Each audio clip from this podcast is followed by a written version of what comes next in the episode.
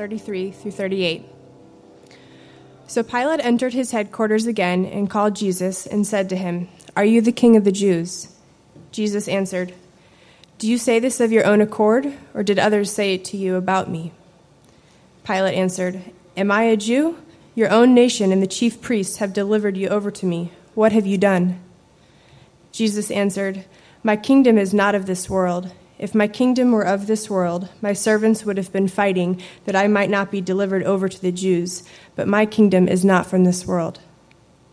Then Pilate said to him, So you are a king? Jesus answered, You say that I am a king. For this purpose I was born, and for this purpose I have come into the world, to bear witness to the truth. Everyone who is of the truth listens to my voice. Pilate said to him, What is truth? After he had said this, he went back outside to the Jews and told them, I find no guilt in him. The word of the Lord. Well, today is Christ the King Sunday. It's a feast day according to the ancient calendar, so we're going to feast tonight at a potluck. And even if you didn't bring anything, please stay after. There should be enough. And this is the time of year when we celebrate and remember that Christ is Lord of all. We, we sing wonderful songs like we sang tonight. We read scriptures like we uh, read tonight, where we reaffirm our belief that Jesus Christ is the sovereign over all creation, King over all. But what do we mean when we say that?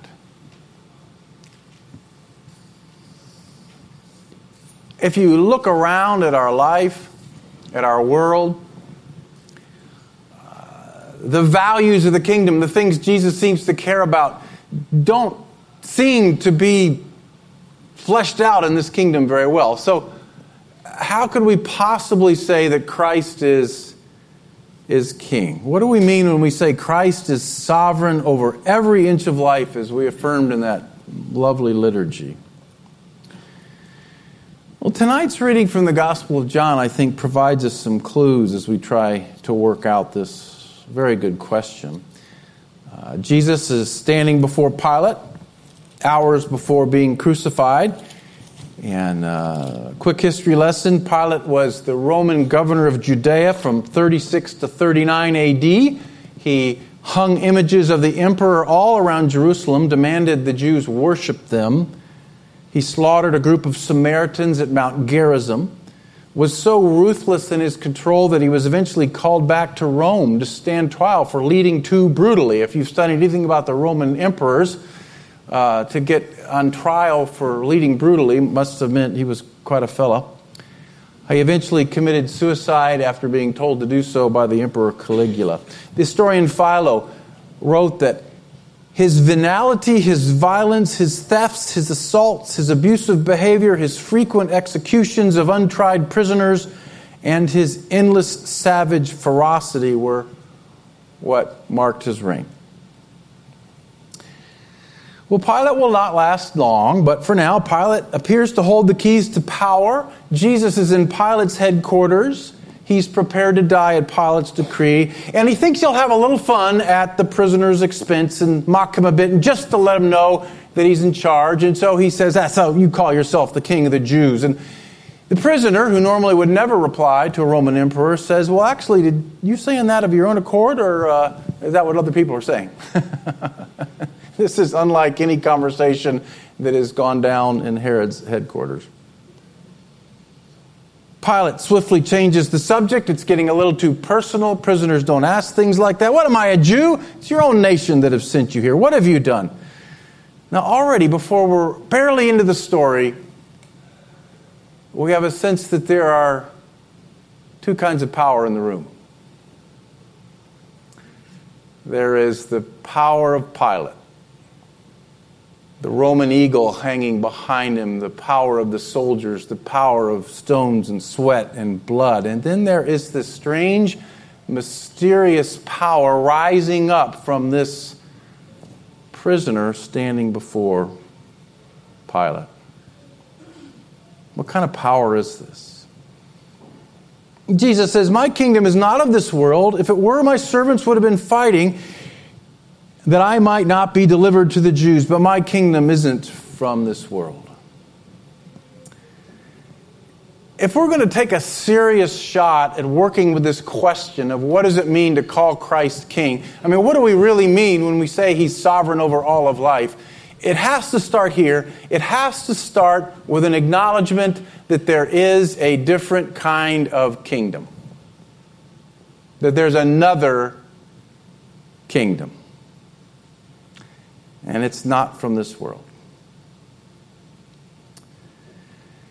And this actually is something, if you're here tonight and maybe you're on a spiritual journey, if you're listening online and you, you, are beginning to wonder about this whole faith part of life, this actually is a good place to begin. It's one of the things that you have to, that's little sound effects of the fourth grade class upstairs. It's, it's one of the things that you have to wrestle with right out of the bat is, is there one kingdom or is there two? Is this world all there is? If it is, Jesus is doing a lousy job of being king. There's an interesting uh, interview on, on uh, YouTube uh, between Ricky Gervais and uh, Stephen Colbert.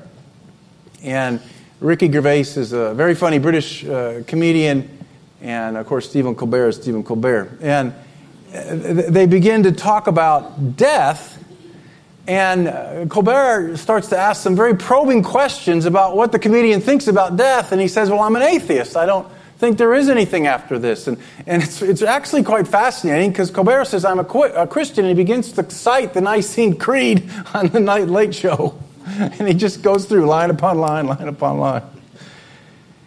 And they go back and forth, and Gervais uh, starts to kind of poke faith, uh, poke fun at uh, Colbert's faith. And then at the end, he says, Well, what do you believe in? Where do you find uh, comfort? And uh, Gervais says, Dogs.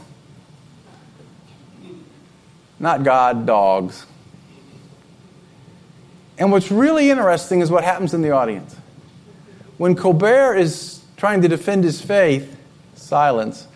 When Gervais makes the dog comment uproarious applause. And it, it, just reminded me those are the two ways to look at life, right? I mean, there's either another kingdom or there's not. There is soul or there is not. There is spirit or there is not. And that's the decision that you have to decide what you think about.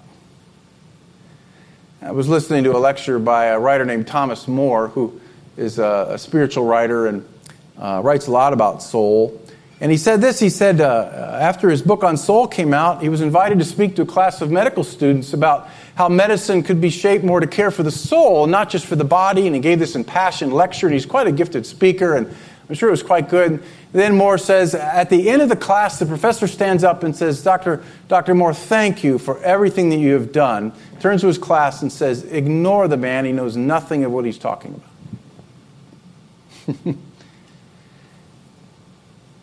there's either one kingdom or there's two. And Jesus introduces to Pilate this idea that there is another kingdom. Pilate says, so, so you're a king. And Jesus says, You say that I'm a king. For this purpose I was born, to bear witness to the truth. Everyone who is of the truth listens to my voice. Now, Jesus will not spell out everything there is to say about the kingdom of God. I suppose he never does. The Sermon on the Mount would be a good place to start for the, his vision of the kingdom. But right here, he's sort of like beginning a dialogue with Pilate and getting him to think. And you get the sense that he actually is beginning to think, maybe just a little bit, that there might actually be another reality, another dimension, another kingdom, another world, that there might be soul, there might be something more than gun and roses, there might be something more than blood and power. And Jesus says, I'm here to tell you about truth. Now, the Greek word for truth means reality as opposed to uh, illusion. And Jesus essentially is saying, Pilate, I know everything around you looks real. I know the soldiers look real. I know that big eagle looks real. I know your throne looks real. But actually, it's really an illusion. And I've come here to talk to you about a deeper reality, a truer reality, another way of being human.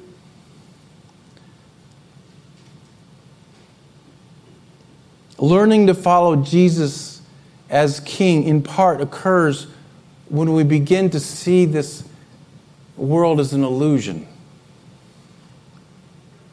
That it is not a true narrative. That it is a better, there is a better story.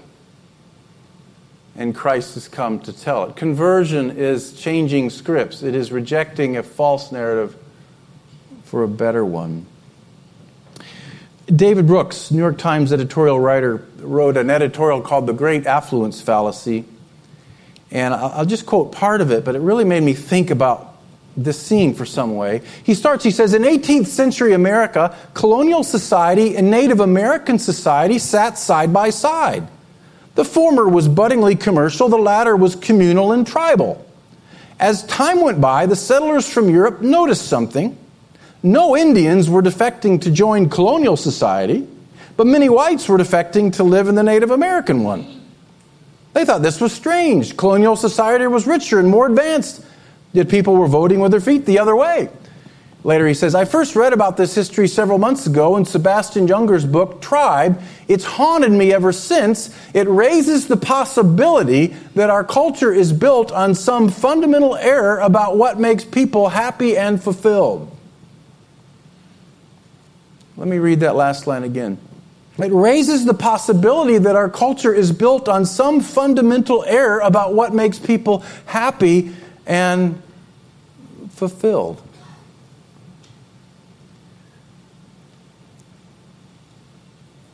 What does it mean to embrace Christ as King?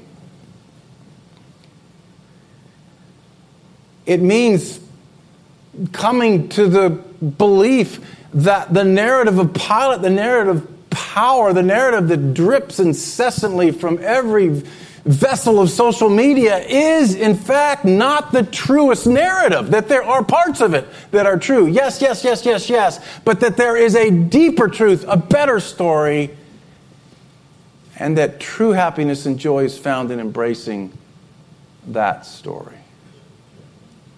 So, embracing Jesus Christ as King is changing scripts and living by a better story.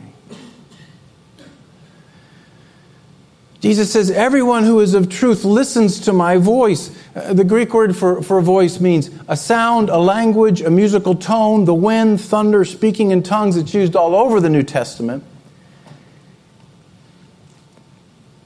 There are so many voices in Pilate's kingdom.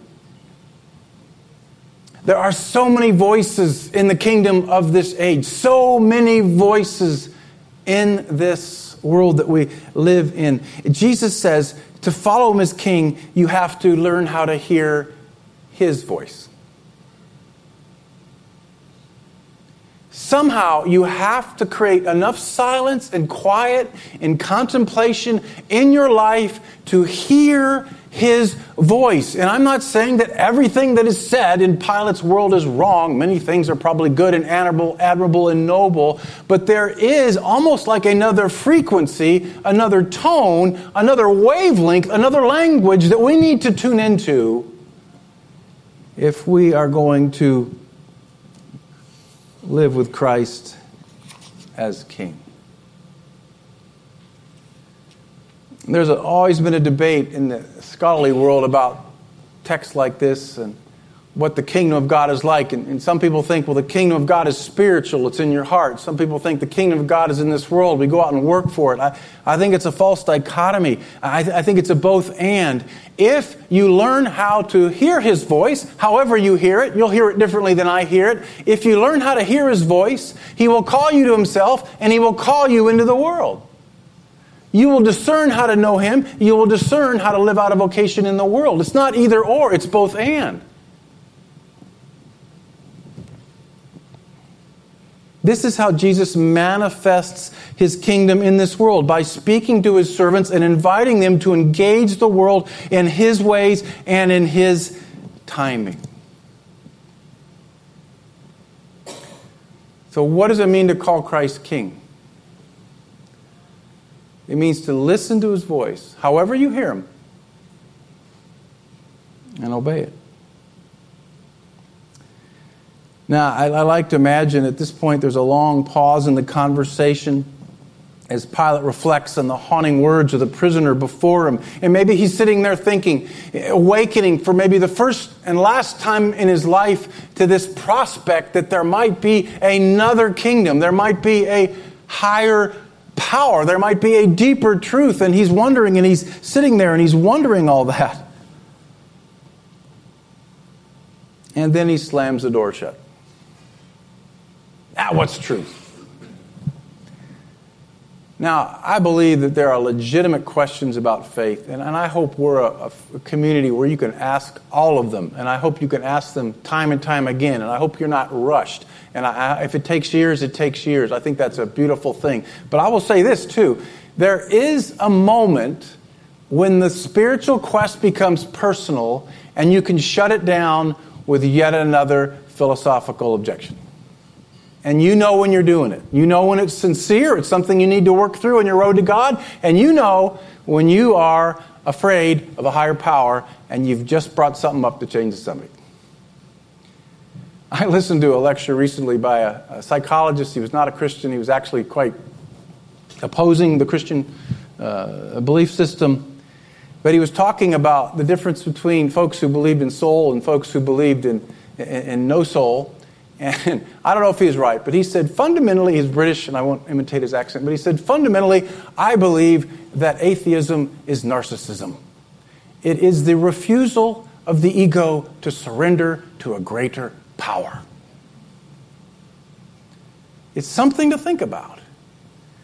I suppose you can be an atheist because that's the most logically satisfying answer to life's hardest questions. Here's what I'm finding the more and more I listen and read and talk, most of the folks that I know that have walked away haven't even begun to wrestle with the hard questions. I mean, act as if they're the first people in 2,000 years to have a question, as if there was no one on the planet wrestling with the answer. I get sincere struggle. I respect it and I want to walk with you and we'll go, go, go, go, go. But I think sometimes it's narcissism. It's I do not want to surrender to some power greater than myself. And if you're here tonight or listening online and, and, and you're kind of wrestling with that, uh, maybe you're not ready to go all the way to Jesus, but I would ask you to just, just think about this for a moment. Can, can you go at least to the point of recognizing there's another kingdom. Can you start there?